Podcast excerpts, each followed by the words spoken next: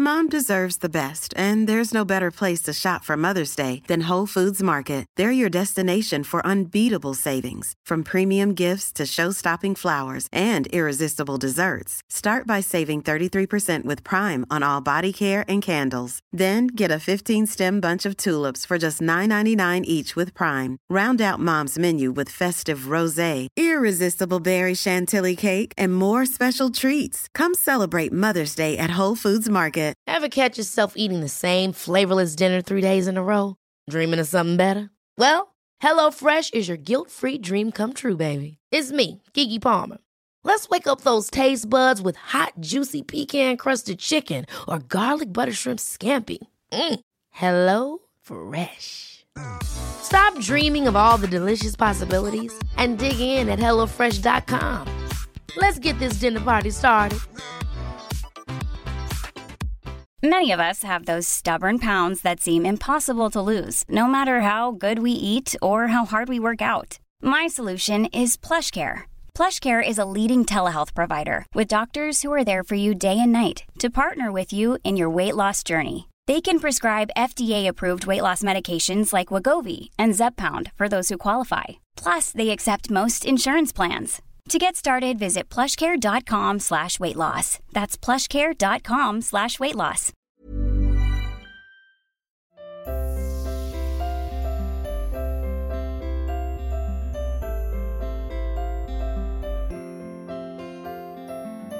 I'm Sheila Shoige, and this is Ready to Be Real Conversations, the podcast series where I chat to people of all walks of life.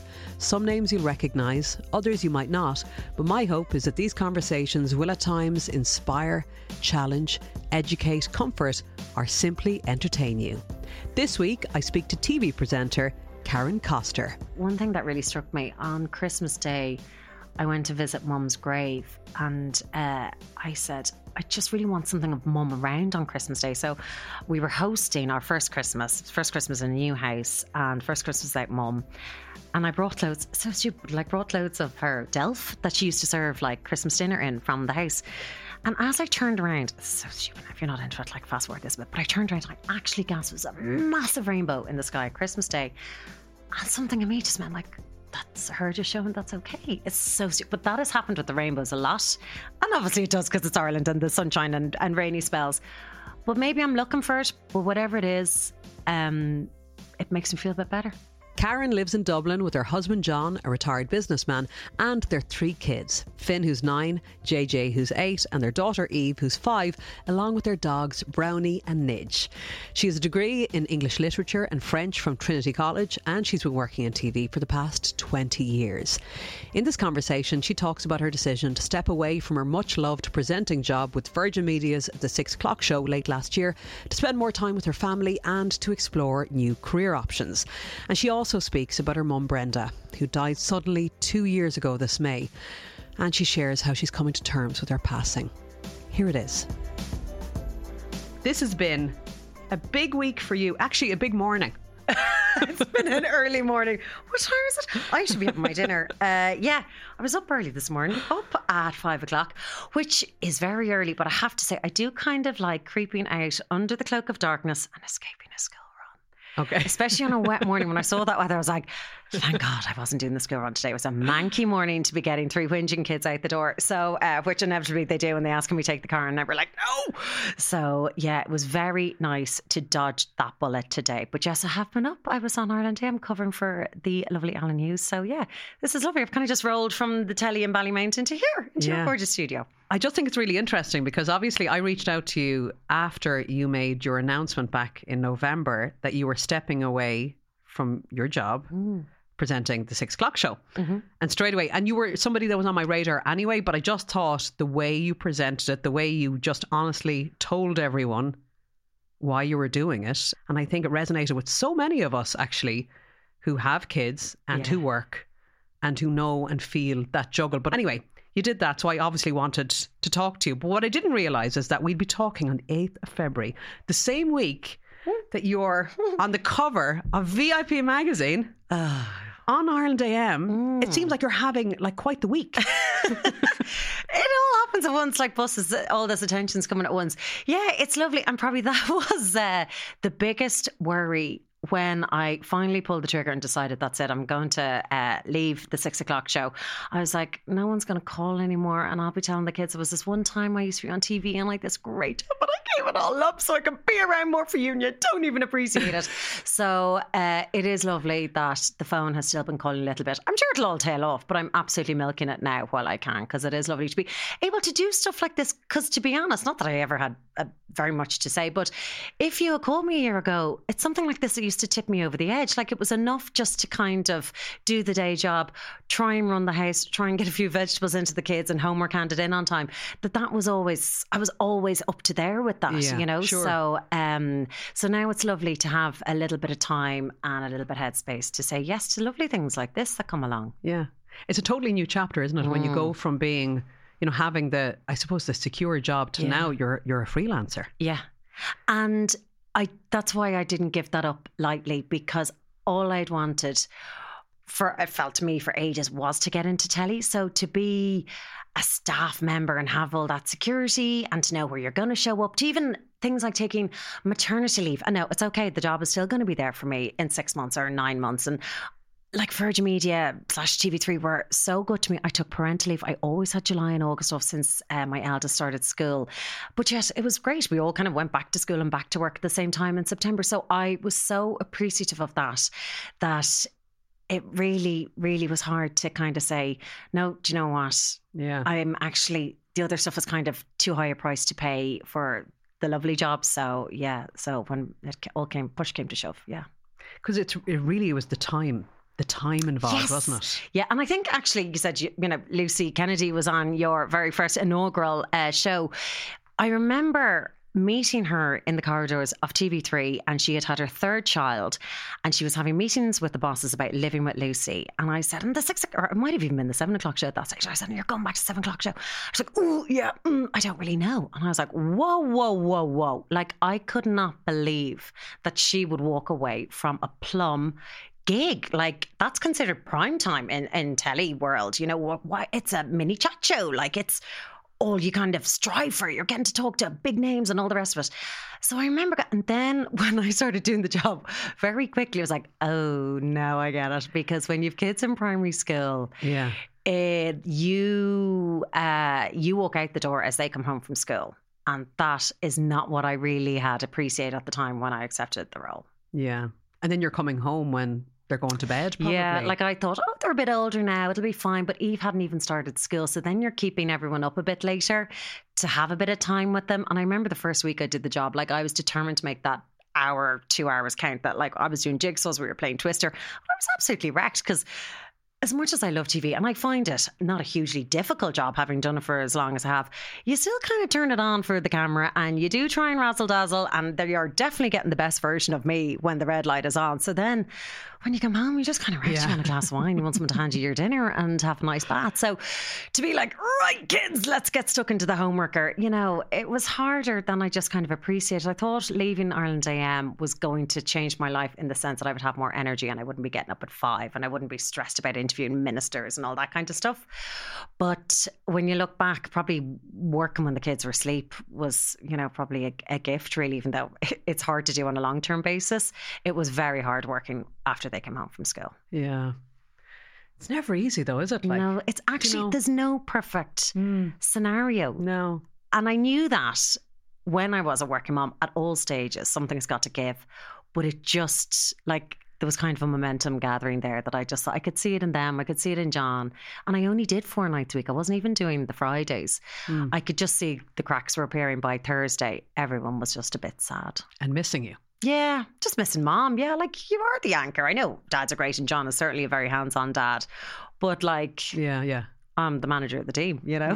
Yeah, he's assistant coach.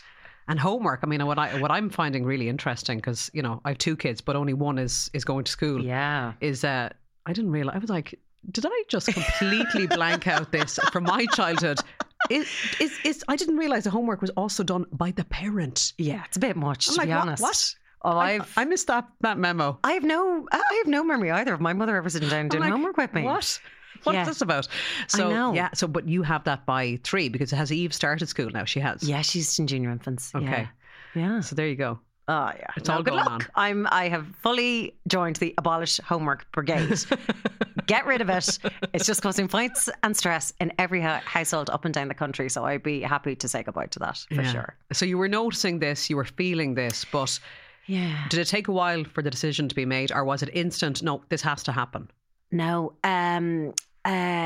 It was almost all this kind of stuff was gathering and different things were happening in the bigger picture. And like, if one of those things had happened, I think I would have just kept on pushing through, because for me, you just don't give up a job like that. Like, the only thing I said to Ray Foley on Today FM when he was like, what have you done? I was like, I know, I've never quit anything other than the gym. Like, I literally don't give up on anything. I stuck out a 4-year degree when I got a telebook and I was in completely the wrong course, but I was like, no, I'm not going to quit. I'm going to just finish this and then I'll get stuck in. So I'm just not a quitter. I don't pivot. I don't think it'll be fine, I'll just do this. It's like, no, you stick with it. You just make it work. And do you know what? Okay, so I know you're using words like quitting. I didn't see it that way for you, though, right? So not? Just as somebody who was looking at, you know, what you said in the telly. I was very emotional. God, the emotion got the better of me. No, I thought it was gorgeous, actually, and so genuine. And I really felt it. I felt it was extremely empowering to watch somebody take control and make a decision coming from what they feel is more important. And I thought it was honourable, and I had huge admiration for you, still do. Yeah. And it's not easy. I know what it's like. And anyone, regardless of whether you work in the media or not, stepping away from a job that you really enjoy and that is feeding that creative part of you, it's really, really hard to do. But knowing the reason why you were doing it, you'll never regret that. Yeah.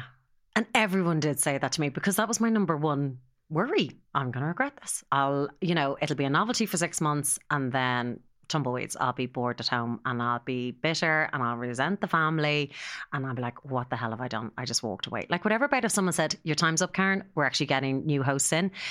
That would be something else. And that obviously happens in this industry. But the fact that it was lovely that I was able to say it on my terms, but you know, it might have been easier if someone had just fired me, do you know, the way, because it was like, oh, you don't leave these type of jobs. But as you said to me as well, you're not retiring. Yeah. This is not the end. No, you've just made a decision that that job within the hours that it was just didn't suit you to your life anymore. And I couldn't commit to it. And I'd been very open with the bosses. She said, I've been banging on for about a year and a half. How would you feel about pre-recording 6 o'clock, the live 6 o'clock show, 2 o'clock in the afternoon?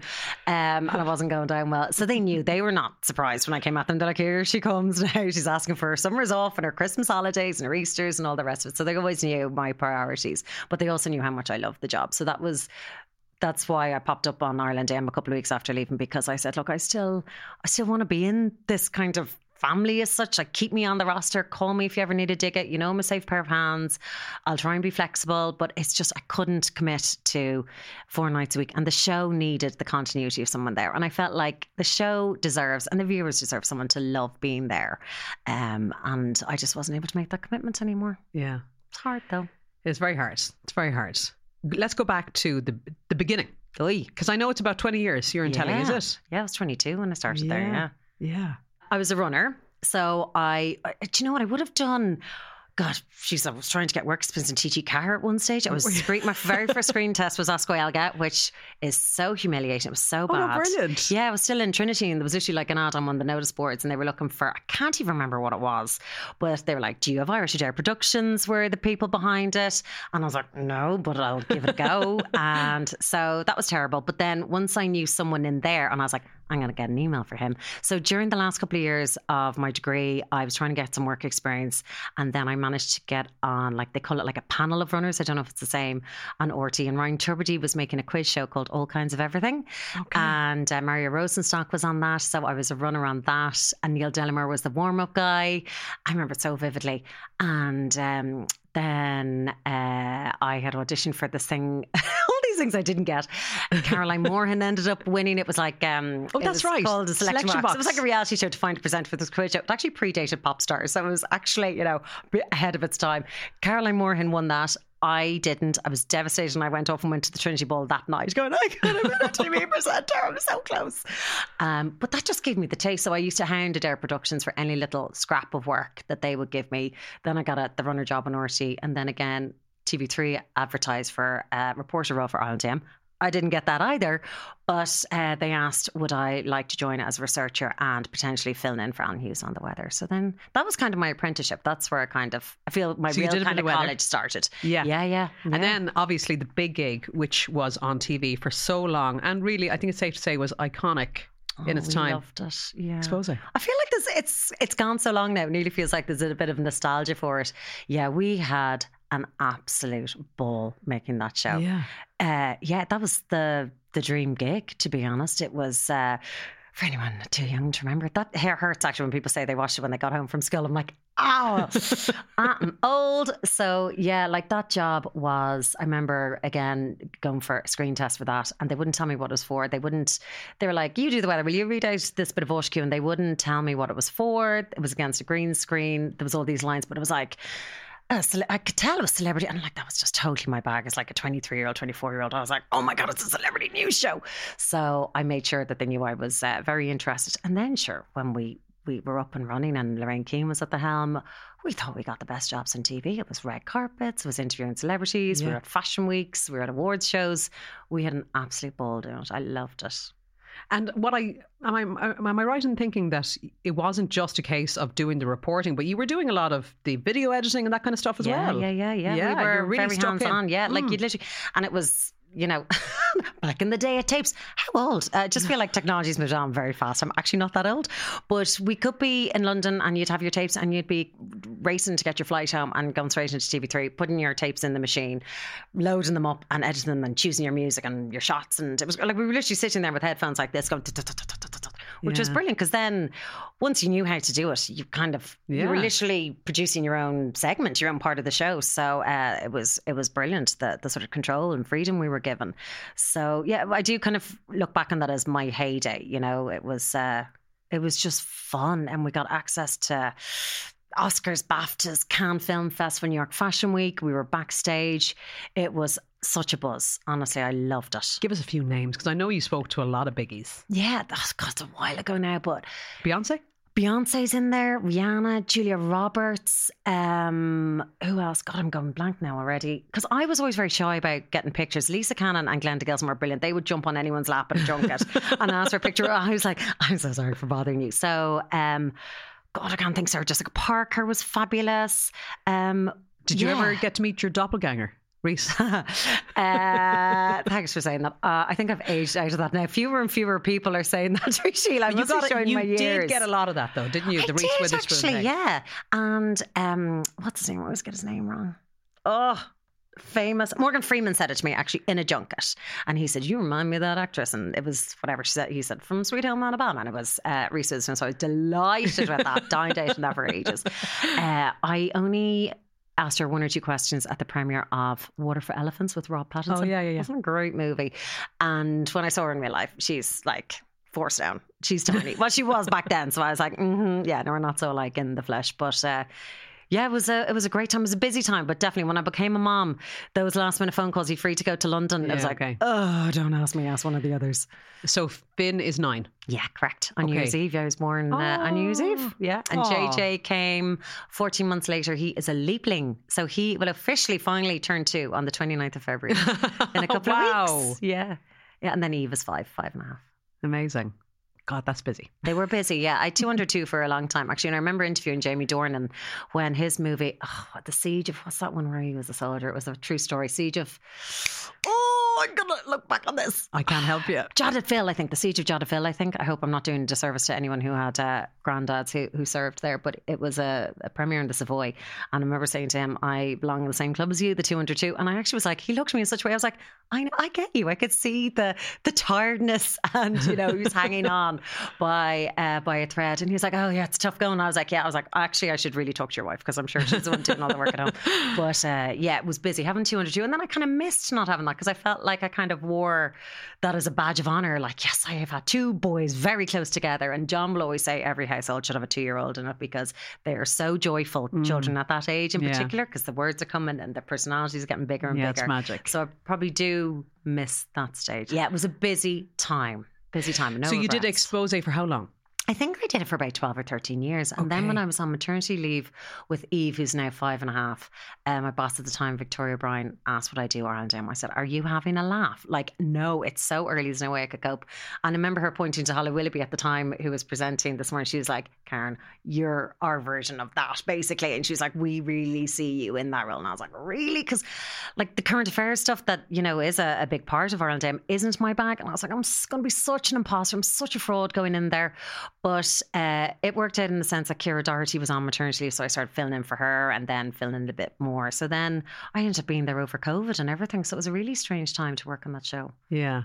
Mm. And as somebody who might not be into current affairs, did you find those interviews with ministers a bit scary, I suppose? Can I say I would shit the bed every single time? 100%. Yeah, it just, and for people who are into it, they love it. But then because I'm not into it, I feel like stupid then because I was like, oh God, if I ask this question, like I remember during COVID, Paul Reid, who was, you know, the head of the HSE at the time, like I just used to go, oh God, are you really tired? Like how much sleep are you getting? Like I was just far too sympathetic. No, but that's, do you know what? You're probably just asking the questions that a lot of people at home wanted to ask. Oh, I don't know. People say that. It's like, there's no stupid questions. I'm like, no, there really are. And like, Tommy Bowe was kind of only just starting at the time. Obviously, like he'd done a lot of sports presenting, but it was his first kind of foray into this kind of lifestyle programming. And he was really good at like pushing and pushing. I'd be like, oh geez, the two of us can't be mean. And you know, our producer would be there, no, you got to stir the pot. They'll respect you more for it. And I was just like, oh God, I just feel it's just not in me to be that confrontational person. That just wasn't the right fit for me. So then when I was asked, would you give up 6 o'clock show? Again, I just kind of bounced around very happily. 6 o'clock show go. I said, absolutely. I won't have to get up at 5 o'clock anymore. And I can just stay in that lane of light entertainment, which is where I'm the most comfortable. Yeah. So that's how that kind of happened then. So I'm going to switch now to your family of origin, because I know that you're the youngest. I haven't talked about family of origin since you do your marriage course. Did you ever do one of them? Let's start talking about your family of origin. You're like, yes. It sounds very official, actually, family of origin. I'm not really sure the Costers. Why I even said that. But you're the baby, and there's a bit of a gap between you and your siblings. Yeah. Zoe, my sister, is 10 years older than me, and Greg is about 13 years older than me. So, so I'm the baby by a good bit. Planned by my mum, actually, she would say, or she would have said, she could see Greg and Zoe kind of having their own lives and, you know, getting bigger and going out into the world. And my dad, hairdressing is his family business, our family business. And he was still opening up shops. And she was like, what do I love doing? She's like, I like having babies. So she had me. And I just popped along, and it wasn't a mistake, wasn't a surprise, maybe to my dad, but no. So nice little planned third kid. And funny enough, in later years, she had said then, I maybe should have had another one, because she was maybe 38 having me, which considered older, like 42 years ago. She thought maybe she should have had another one to kind of keep me company, because I have no memories of like Zoe or Greg ever playing with me or any of that kind of stuff. But I kind of liked it, because now I have a lovely bank of memories of doing stuff just with mum, and trips with her, or shopping trips with her, or days out in town. So it all panned out well in the end. And now there's no gap. Do you know what I mean? Like I'm thick as thieves about Greg and Zoe, you know. Well, while we're here, if it's okay to talk about your lovely mum, because I'm so sorry. Oh, thanks, Sheila. Yeah. And the last few years, I suppose you've been trying to navigate life without her, rearing your kids, keeping the show on the road. You've had a lot happen over the past. It's 2 years in May that she passed away. Exactly. Yeah. And she would be so delighted to hear Sheila Shoige talking about her. So like that, she was obviously, her passing so suddenly was a major reason that I was like, I know life is short, but God, she was gone like that. Mum wasn't sick. Okay. She was on no, to be honest, maybe she could have been on some medicine really, because it was a massive heart attack in the end. But she'd never had stents. She wasn't taking anything extra, like prescription. Didn't go to the doctor. And they were like, maybe we wish she'd gone to the doctor. But like there was no worry about anything. There was no red flags.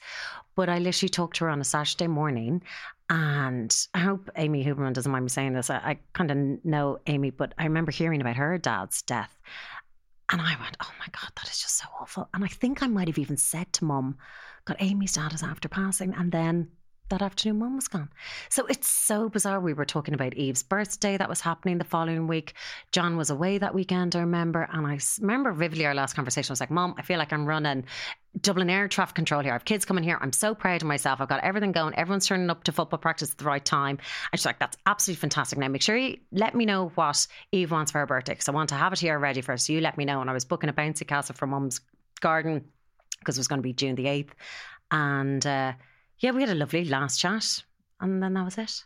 It's the weirdest feeling. It's still so weird to say that she's gone. It's so weird. So weird. And I don't know if that's because of the suddenness, that we never saw her sick. We never even had a trip to the hospital. There was no, oh, we're waiting on blood tests, we're waiting on tests. So I think that's probably why your head just can't really catch up with the reality, because there's no, oh, but she'd lost a lot of weight, or she wasn't looking well. Like she looked fit as a fiddle, you know? How do you feel about not having got to say goodbye? In a way, if you'd met my mum, maybe it's kind of perfect that we didn't, okay, because she wouldn't have been like, she was delighted when COVID came in. She was sick of all the kissing and the hugging. Don't be coming near me now. Oh, I don't even know the person that coming in to say hello and give us a kiss. Like, so she wouldn't have been, and I don't want to do her a disservice, but she was off her time. Like she wouldn't have been like, love you on the phone or any of that. But yet I knew it and I felt it. She, you know, so I can't really imagine sitting down and having a heartfelt last. Now, you've been a wonderful mother, or you've been an exceptional daughter. Obviously, she would have said exceptional daughter. But so I can't really even imagine that. So that actually, I don't have any regret about that. I do remember, it's weird the way the week had panned out. You know, the way it's all so crystallised now. I remember every day in the lead up to it, we had been at our holiday home in Wexford on the Sunday, because the weather had been so beautiful, and I was working on 6 o'clock show on the Monday, and we never do this. Like, we have a pretty good work ethic in our house. Your head literally has to be hanging off you if you're getting a sick day off school, right? So I always shove the kids in, which is probably bad during COVID times, or, you know, post-COVID times, should be more careful. But I remember being down in Wexford, and I was like, do you know what, guys, I'm going to give you the morning off. We're going to stay overnight in Wexford. The weather's beautiful. Let's go and visit Nan on the trip home, back up from Wexford to Dublin. And I'm so glad I did that, because I would never have done that on a Monday random morning when they should have been in school. That I called into Mum's house. Zoe was there. So bizarre. Like, Finn was even playing on my phone. So I've weirdly like a video he shot of Mum standing in her kitchen. And so I have a lovely memory of even pulling out of the driveway and saying goodbye. And Mum, I remember saying to the kids, now give Nana a hug now, please. And she said, if they don't want to hug me, leave them be. They can come to me. Like, as in she would never force that on them. She's like, no, leave them be now. So I don't think I even hugged her goodbye, which is sad to say, but it was kind of nice that was, as in I remember it so vividly, but I don't have regret that there wasn't that. And now you're going, and, you know, thank you for everything, because she knew it and I knew it. There is something in that though, or is there, do you think, in the sense that that wasn't the norm for you to take the kids out of school. Yeah. But yet, that week of all weeks, that you just decided to do this. Yeah, I do think there's something in it. Yeah. Yeah. Just the way it all panned out. And also, Mum was a private person, so she wouldn't have liked to have been in a hospital. She wouldn't have liked people prodding at her, doctors coming in. Do you know what I mean? So as much as it has been so brutal on us, I try and find the mercy in that, in actually being taken suddenly and not knowing what's around the corner. So much so the Mum even wore like an emergency brace, and she didn't even have time to press that. Oh, right. So even in that sense, it makes me feel it was lights out. My brother-in-law Barry is a doctor, and even though cardiac isn't his specialty, he was like, Karen, she would have closed her eyes and that would have been it. So stuff like that, I just look for the mercy in all of that. Yeah, like it's hard to, obviously, people obviously go through far more devastating things, but she was the first big loss in my life. So I try and look for those little mercies along the way when I think back. Mom deserves the best, and there's no better place to shop for Mother's Day than Whole Foods Market. They're your destination for unbeatable savings. From premium gifts to show-stopping flowers and irresistible desserts, start by saving 33% with Prime on all body care and candles. Then get a 15-stem bunch of tulips for just $9.99 each with Prime. Round out Mom's menu with festive rosé, irresistible berry chantilly cake, and more special treats. Come celebrate Mother's Day at Whole Foods Market. Millions of people have lost weight with personalized plans from Noom. Like Evan, who can't stand salads and still lost 50 pounds. Salads generally for most people are the easy button, right? For me, that wasn't an option. I never really was a salad guy. That's just not who I am. But Noom worked for me. Get your personalized plan today at Noom.com. Real Noom user compensated to provide their story. In 4 weeks, the typical Noom user can expect to lose 1 to 2 pounds per week. Individual results may vary. A lot can happen in the next 3 years. Like a chatbot may be your new best friend. But what won't change? Needing health insurance. UnitedHealthcare Tri-Term Medical Plans are available for these changing times. Underwritten by Golden Rule Insurance Company, they offer budget-friendly, flexible coverage for people who are in between jobs or missed open enrollment. The plans last nearly 3 years in some states, with access to a nationwide network of doctors and hospitals. So for whatever tomorrow brings, UnitedHealthcare Tri-Term Medical Plans may be for you. Learn more at uh1.com. Is the shock of hearing the news, though, that she was gone, is that still something that you're processing? Yeah, I kind of replay it, and it's weird. There are funny little triggers, which I don't want to overuse that word now because it is so overused, but I was in Dundrum Town Centre with the three kids and my sister rang. And now I even remember where I was and like the sort of travelator escalator thing. And when I'm back there, it's like, oh, okay, yeah, that's where I got the call. Right. So there are things like that. Think about it a lot, actually. You do kind of replay that, and how did I drive there knowing, how did I, you know, I had to offload the kids very quickly because I didn't know what I was driving home to, and those kind of things. And you drive past the house, and yeah, it is, you don't want to forget it either. So I'm okay with thinking back on the last day of it all, you know, but it's just so desperately sad for anyone who loses someone suddenly like that. It's sad in any circumstance. But the fright you get, even though the worst has happened, it's still such a fright. Yeah. Oh, God, I'm so sorry. Yeah. Because it does sound like he had a gorgeous relationship. Yeah, she was the best. Yeah. And I would imagine it was also a big factor in the decision that you made. Totally. But in saying that, I'm glad I didn't do anything sudden when she did die, as in, well, number one, she would have told me to get out the door and put the makeup on and do the job. Do you know what I mean? But like, I really needed work. I really needed that structure in place to get up and get out and all the rest of it. So I really appreciated it. And Greg O'Shea was working with me at the time. And he is just like, he's such a positive person. He was kind of the perfect partner to be around. He's just such a good energy. And bizarrely, what was weird, again, a funny thing, he got the job. But he had been there the day I had told people on the 6 o'clock show, because I was like, guys, I'm going to come back to work after a couple of weeks, but I can't sit here and interview a comedian who, it was actually Alison Spitley was on that day, and Marty Morrissey, who bizarrely as well had lost his mum very suddenly. So I was, I was looking for signs everywhere, give me all the signs. And Marty Morrissey was so sweet, and we had a lovely conversation about our mums after the show. And he was like, you've a long, tough road ahead, you, Karen. I'm not going to lie, you're very raw. Like, your mum's only gone a couple of weeks. But even just talking to him, I was like, I feel so much better even just being around you, having gone through. And actually, because he got it. Yeah. And then I did say to them on the show, I was like, please can I mention it? I can't be here with a smile on my face thinking everything's grand. You know, going, tell us about your upcoming gig. What are the dates? Where can we get our tickets?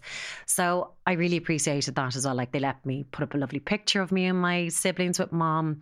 And I was able to say, but Greg was there that day, even though he was just guest hosting that day.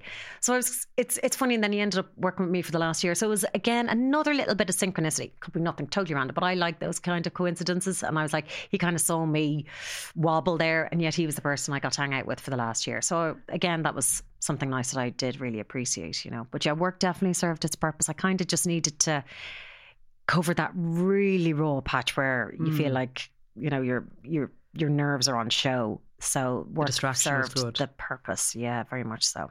And it did seem like you guys had a lovely friendship, actually. Very good friendship. Yeah. I mean, I was gutted. I was so much older than him. I was like, you're perfect for the job, except that I'm 12 years older, I think, anyway. Like, he'd say stuff. I mean, he was born in 1994. Do you know what I mean? I was like, you know, you'd say something and he'd be like, And I'm like, oh, you don't remember that? Like, anyway.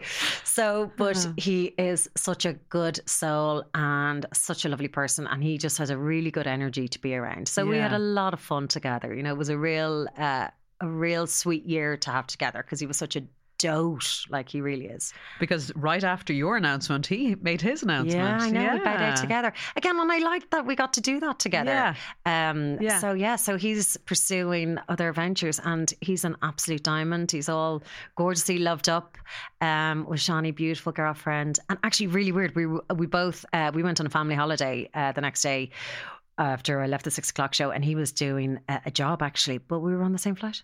Ah, stop. And did you know that? No.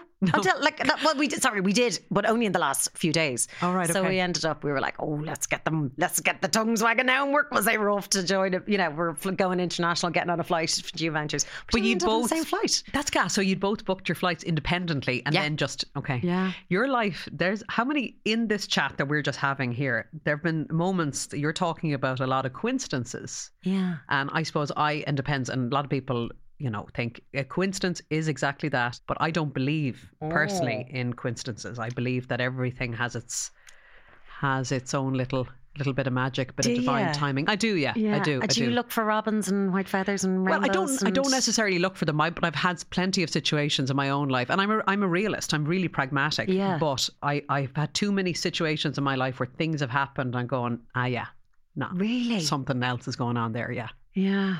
Like one thing that really struck me, on Christmas Day, I went to visit Mum's grave, and I said, I just really want something of Mum around on Christmas Day. So we were hosting our first Christmas in a new house, and first Christmas without Mum. And I brought loads, so stupid, like brought loads of her Delf that she used to serve like Christmas dinner in from the house. And as I turned around, so stupid, if you're not into it, like fast forward this bit, but I turned around and I actually gasped, it was a massive rainbow in the sky at Christmas Day. And something in me just meant like, that's her just showing that's okay. It's so stupid. But that has happened with the rainbows a lot. And obviously it does, because it's Ireland and the sunshine and rainy spells. But maybe I'm looking for it. But whatever it is, it makes me feel a bit better. Yeah. And I'll go back and report to John, and he might be a bit cynical, but I'm like, unless you've kind of lost someone, you know, you just take your comforts where you can. There's no harm in it. So you feel her. Yeah. And actually, I remember the priest saying that to us when he was talking to us when we were planning our funeral. She's like, he said, you know, when we are older, we don't see our parents every day, but almost when they leave us, you feel them every day. And I got loads of comfort from that. Mm. Although I was looking for parking angels. I was like, Mom, send me a parking angel now. I need a parking spot now. I'm doing Sheila's podcast, and she didn't deliver today. But there's lots of that. We'll leave her off that one. So you'll have a pass. Yeah. So yeah, there have been things like that you go, that's Mum now. And she loved robins. And so when you see a robin, of course, I'm like, John's like, there's a robin there, and then I'm bawling, crying then, you know, in the kitchen. But it helps me. So I'll take it. Absolutely, yeah. Grief changes you. Yeah, actually, I was in VIP that you mentioned, Bianca, the editor, quoted C.S. Lewis. I mean, and then I looked up the quote, and I'm going to butcher it now, but it's something like, I never knew grief felt so like fear. And I remember saying that to Zoe, my sister. She's like, I'm really scared. And I was like, I know, I feel scared as well. Like it's, and as I said to you, the worst has happened, but you almost wake up with a fear. And it's like that, not wanting to go to sleep, or, you know, or just waking up with that fright. It's really odd, and it does change you on a cellular level. Like I remember, and this will sound like a really odd comparison to draw, but I did say on the day, like, this is really weird. I'm sitting like in the family garden, and all me and my dad and my brother and sister are looking at each other going, what the hell? Like, Mum. And I remember my brother going, Mum, what have you done to us? Like, this was just not the way it was supposed to play out. And I remember saying, I said, I feel so weird and so changed. I feel like the day I gave birth to Finn. Because that day I remember, well, first of all, I found labour and all that much more difficult than I was expecting. And I was like, I'm never going to be the same together. I feel like every cell in my body has changed. And I felt that when Mum died. It's so weird. My dad actually just texted me something. It's like, when a daughter loses her mum, like then that's when, now I really feel like the mom. And another time I had a breakdown. I'm sure people could relate. The first time I had to buy the turkey for Christmas, burst into tears in front of the butcher. And he was like, you okay? And I'm in this massively packed butchers, whatever, on Christmas Eve. And I spoiled. I said, I'm so sorry. I've never had to buy the turkey before. Mum used to buy the turkey. And it's like that. And I think Zoe, my sister, said that as well. It's like, now the book stops with us. Like, we're the moms. And I know Zoe's found that hard. Like, she's really missing Mum as that sounding board, as a what you do. And like, she was quite literally the mothership, and that's who you go home to. And that's where me and Zoe would have caught up a lot, or me and Dad or Greg, you know, it's the family home, and now that's not there. So that's a big hole. You know, you do feel that void. But yeah, it changes you. So I can't even, and I lost a parent. That's the natural cycle of life. So I cannot bear to think about people who've lost children or something that's not the natural order, because it doesn't feel natural when you lose someone in the natural order. That, yeah, it does change you. It's bizarre. And again, it's the only bloody thing we can rely on in life, is that we're all going to die. And yet it's such a massive shock when it happens. Yeah. And then moments like that, I suppose, you're not expecting, where a wave of grief is just going to hit you. And actually, I always like when it does, because sometimes if you are feeling normal or happy, you feel weird. You're like, I should feel sad all the time. This is in the early days. Okay. You know, so I'm like, I remember my sister, she was like, when are you going to have your mental breakdown? Because you seem okay. Because I was kind of functioning with work and stuff. So that was my other worry. Like, oh my God, I'll be freelance, the phone won't ring, and suddenly the tsunami of grief will hit me. But I think I'm okay. You know, I think that the rawness is gone, and I do kind of relish, sounds bad, but I don't mind when I get sad or someone mentions her. And actually, another shout out for Ryan Tubridy. He said, my sister bumped into him in Glasgow, and she said he'd had a guest on that day talking about grief, and she said to him, I just want to say I really appreciate. Now she didn't say I'm Karen's my sister or anything, even though I would know Ryan in passing term, you know, to say hello to whatever. Yeah, sure. I haven't met him over the years. And she said, I really appreciated that guest, because I lost my mum recently. And he just said to her, what's her name? And so I just went, oh my God, Brenda. And for someone to ask the name, I know it sounds so small, but I think when people hear, oh, her mum died, her dad died, you go, oh, well, what age was that, mid 70s or 80s? And you kind of maybe might be a little bit dismissive. So then she said it actually caught her off guard. And then when Zoe relayed the story to me, I got goosebumps, because I was like, it's such a small thing to say to someone, what was their name? But in that moment, that person is alive again, and you get to talk about them. And it's almost that thing of, don't be afraid to ever say to someone, I'm so sorry about your mum, because I haven't forgotten. So you're not going to upset me. It's actually lovely that someone remembers that happened to us. Yeah. So, so I remember then saying it to my sister-in-law. And again, she met someone on holiday who'd been through bereavement. And she said, and what was your daughter's name? And again, the mom got visibly upset, because she was just, but almost with the happiness to go, that she was able to kind of bring her daughter back in that moment and say her name. So yeah, so that is a very good little life hack that I really taught our family in times of grief. But it's actually just such a small thing. So we'll always try and do that for someone if they say that to me, because it's lovely that person gets remembered. Nice. Just in that way. Yeah, yeah. This is very deep. Sorry, Sheila. You have me on the edge of tears. I knew you would. Oh no, I don't mean to. I certainly don't mean to. No, but I think it is lovely. And I sense from what you're speaking, and obviously I never met your mum, but from what you're saying about her, would it be right in thinking that you were quite similar? Yes, I think so. Yeah, I'm getting more like it. My hair is getting shorter. It was quite funny. Even on Ireland AM, the runner took a picture of me, and I looked at it and I was like, oh, I got a jolt. And even so, I was like, geez, you look so like mum in that picture. And now I'm like, I'm delighted to now. Whereas someone said you look like your mum, I'm like, oh Jesus, am I looking like mum? Whereas now I'm like, I'm delighted I'm looking like my mum. So yeah, there's definitely a physical resemblance is becoming more prominent, which I probably am. I'm probably very pragmatic like she was, and I probably am. Yeah. I hope so. Yeah, I don't know, you'd have to ask the family and see what they'd say. You leave such pauses that I'm like, should I keep filling these pauses? No. I'm not used to it. I'm like, this is the beauty. See, this is the beauty of it. I'm not used to it. I know. It probably feels kind of scary. Yeah, and I'm like, do I have to keep talking during the silence? Talk, please. I'm real awkward. I'm like, I don't like silences. Oh, no, sorry. I don't mean to make you feel awkward. But then I don't want to overfill. I'm just listening to you and taking it in, because I suppose I have lost grandparents, but I haven't. My parents are alive, so I haven't experienced the level of grief that you have. Your sisters talked about, though, her decision to move back, growing up, saying, you know, your folks are around, so move back to Ireland, you know, and be there and make the moments. And actually, that's one thing. Sorry, I'm deviating now, but after COVID, and that's only probably one thing, because you do go, God, her last few years was so much of COVID and us standing in the garden and talking to her through a window. But what I am grateful for is that Zoe was brilliant at the daily stuff, checking in with the folks, bringing them the shop and all that. Whereas when COVID finished up and things were reopening, I felt like I kind of swooped in with the grander gestures, and I was like, let's book a night in a hotel, let's do Nullet and Mom. We'd never done that before. And I feel like we had maybe about 6 big occasions over the last year that my brother was like, geez, it was almost like we were doing a Make-A-Wish. We didn't even realise. It was almost, had we known the end was coming, we would have done all of these things as well, because I remember exactly her Mother's Day. I remember what I would have got her for Christmas Day, like all of these things. We had so many lovely days. We did like a random afternoon tea out in the Westbury, where I spoke about organising a surprise birthday party for John in the July, which she wasn't there for. But you know, I remember I have all these lovely, vivid memories of her that I'm so glad. Now, I wasn't good at the day-to-day stuff, as my family would testify, in terms of checking in and everything. But I think when I did show up, I was like, right, now we've got these big memories to hold on to. So I'm really glad for that. Isn't it lovely for you that you don't have any regrets then? No, I don't actually. That's great. I don't. Because I would imagine that is not the case for everyone that loses a parent. And that was also my thing about giving up work. I was like, if I don't, like, I thought I'd have mum around for a lot longer. And then I started getting really like, what if something happened to me? What if I have a health scare or something, and I take for granted that there's all this time, and then there just isn't. So yeah, it definitely, you do feel like, oh geez, make it count. Yeah, make it count. Yeah. So what is a typical day like? You know, so obviously this morning, Ireland AM. Yes. So today is not maybe a typical day, right? But a day where you're not working per se, and you're at home with the kids. So what is it like now at home?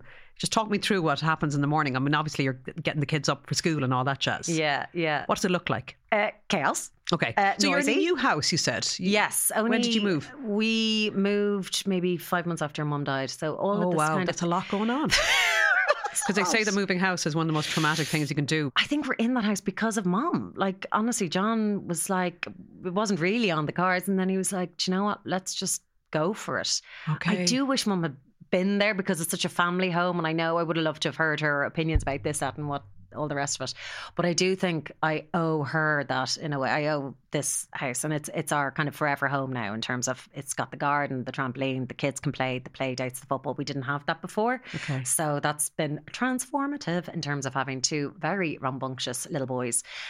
So we're in this house, so there's always a plumber calling, or an electrician still. We're still in that kind of phase, and it's chaos, and it's me shouting at the kids to put their shoes on 10 times. Boys don't listen, and Eve giving out that I'm hurting her head when I'm brushing her hair, like all this stuff. Like, I'm not, like, I'd love to say I'm going to be like, it's going to be amazing to be at home all the time with my kids, but like, it's really hard going, you know. There's just those little annoyances. So we are flying down to school, we're able to walk down to school. I come back, I'm trying to prioritise fitness now at the age of 42.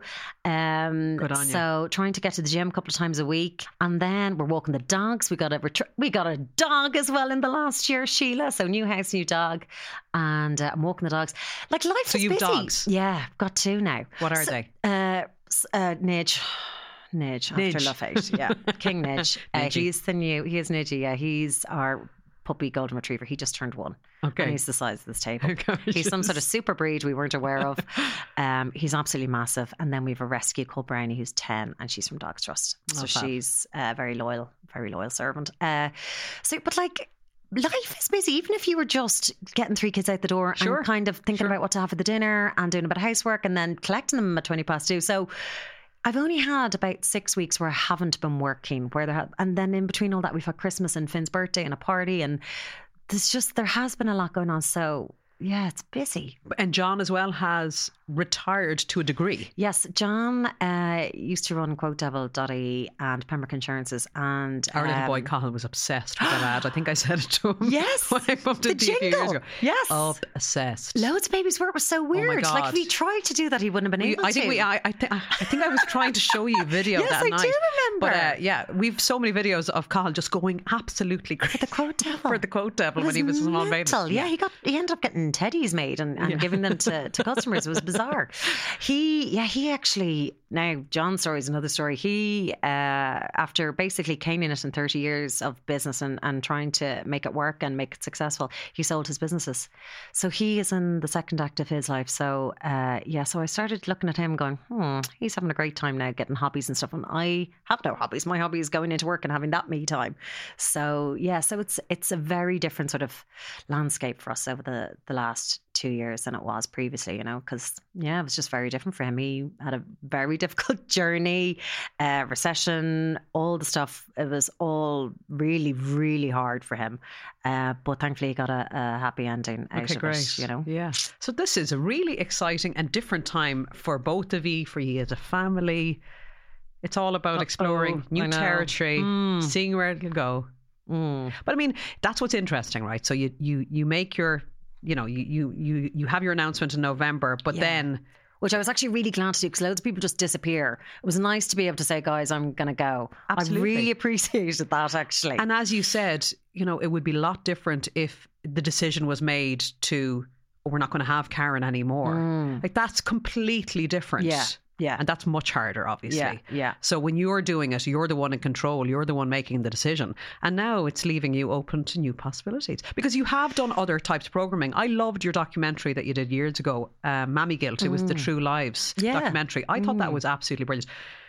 Am I right in thinking it was about 6 years ago? Yeah, because I found out I was pregnant with Eve while making it. Okay, yeah. And that was great, because, look... We've all been there. Obviously, it impacts women more so than men, but parental guilt is a thing, but mammy guilt, mother of the mind. But you explored it so brilliantly. I thought it was really great. So that type of programming is something you could explore also. So look, sure, you're only a young one. I'm only 42. As if. Yeah, I don't know, but I never had that. And people are like, and after that was made, it sounds so boring banging on about it, but everyone's like, and you're going to make another? I was like, I have a day job. Like, I can't. And that only came about because TV3 kind of did a workshop and said, right, you know, we want to see what ideas can come from our own staff. And loads, you know, there was lots of different proposals put up. And subsequent there was as well, like Dating the Enemy, I'm pretty sure, was also a result of those workshops. And that was really successful and got sold abroad and everything. But like, I'm not a girl who's good at, I'm like, you're probably brilliant. You always have ideas on the back burner. I just don't. Like, no, I just have nothing. No. I have like, what am I making for dinner? Whose soccer boots were left out in the rain? I have no TV ideas. So like, when people kept asking me, I was like, I would actually literally have to stop working to be able to think of something that would work. So when everyone asked me what's next, I was like, I'm just going to do the day job. Like, stop asking me. So maybe there's something in that, or maybe there isn't. Like, that's the worry when you step out, that it's like, they're going to go, no, there's nothing for you. Like, I basically warned the bosses. I was like, if you don't answer the phone to me, if I ring you next year. So they've been very kind and kind of said, no, don't worry, the door is open. So we'll see. Yeah. I don't know. Maybe I'll just decide. I don't know. I just don't want to. I don't know. Yeah. But isn't it good to know that that'll be your choice, you know? Oh, see, and I am hyper aware that I'm very lucky to have a choice in this, because it sounds very privileged that I was able to step back. So I just want to acknowledge that it's not the choice for most working parents. As in that you're in a financial situation. Exactly. Where you can. I just kind of like, just, I know. It's just one of those things that I don't want, you know, it's, I know how lucky I am to be able to do that. Sure. I don't want to be, you know, sound too precious about it. No, of course.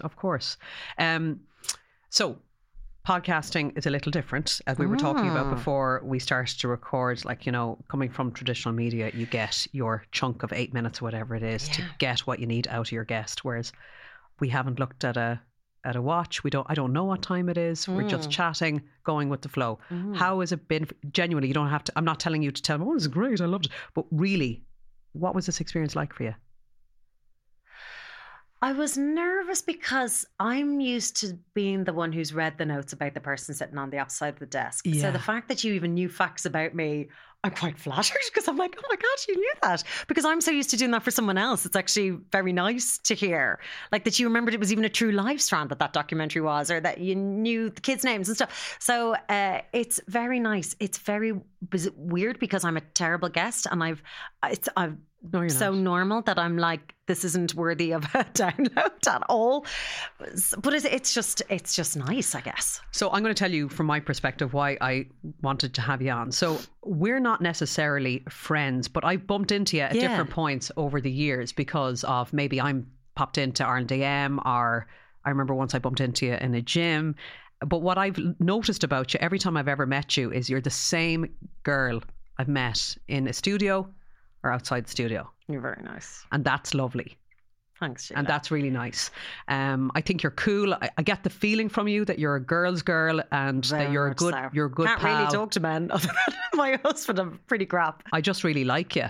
And I think, Sheila. Yeah, I really like you, and I think you're a nice person, and I think you're really good at what you do, and I'm excited for you to see what you do next. Thank you for being so open. I know that it went to some emotional spots, and I hope you didn't feel too vulnerable. No, and do you know what? That's why I didn't talk about Mum for so long, because it just felt like way too much. So I actually feel it's kind of nice honouring her in this way, because she was such a massive support, and, you know, was always there for me, and was the one watching back the very early Ireland Day weather reports when I'd ring her at 7, half 7, 8, half 8. Mum, how did I do? Yeah, you're grand, but you're not holding the microphone in the middle of your chat. Like, she literally was that person for me, giving me her feedback. So no, I kind of like that I'm able to remember her in this way.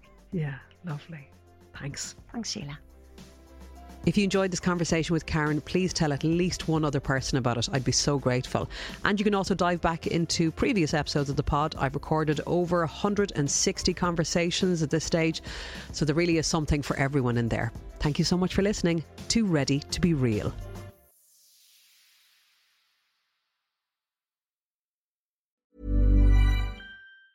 Mom deserves the best, and there's no better place to shop for Mother's Day than Whole Foods Market. They're your destination for unbeatable savings. From premium gifts to show-stopping flowers and irresistible desserts, start by saving 33% with Prime on all body care and candles. Then get a 15-stem bunch of tulips for just $9.99 each with Prime. Round out Mom's menu with festive rosé, irresistible berry chantilly cake, and more special treats. Come celebrate Mother's Day at Whole Foods Market.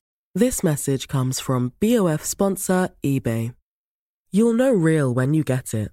It'll say eBay Authenticity Guarantee. And you'll feel it. Maybe it's a head-turning handbag, a watch that says it all, jewelry that makes you look like the gem, or sneakers and streetwear so fresh every step feels fly. eBay gets it. So look for the blue checkmark next to that thing you love. And be confident that every inch, stitch, sole, and logo is checked by experts. With eBay Authenticity Guarantee, you can trust that feeling of real is always in reach. Ensure your next purchase is the real deal.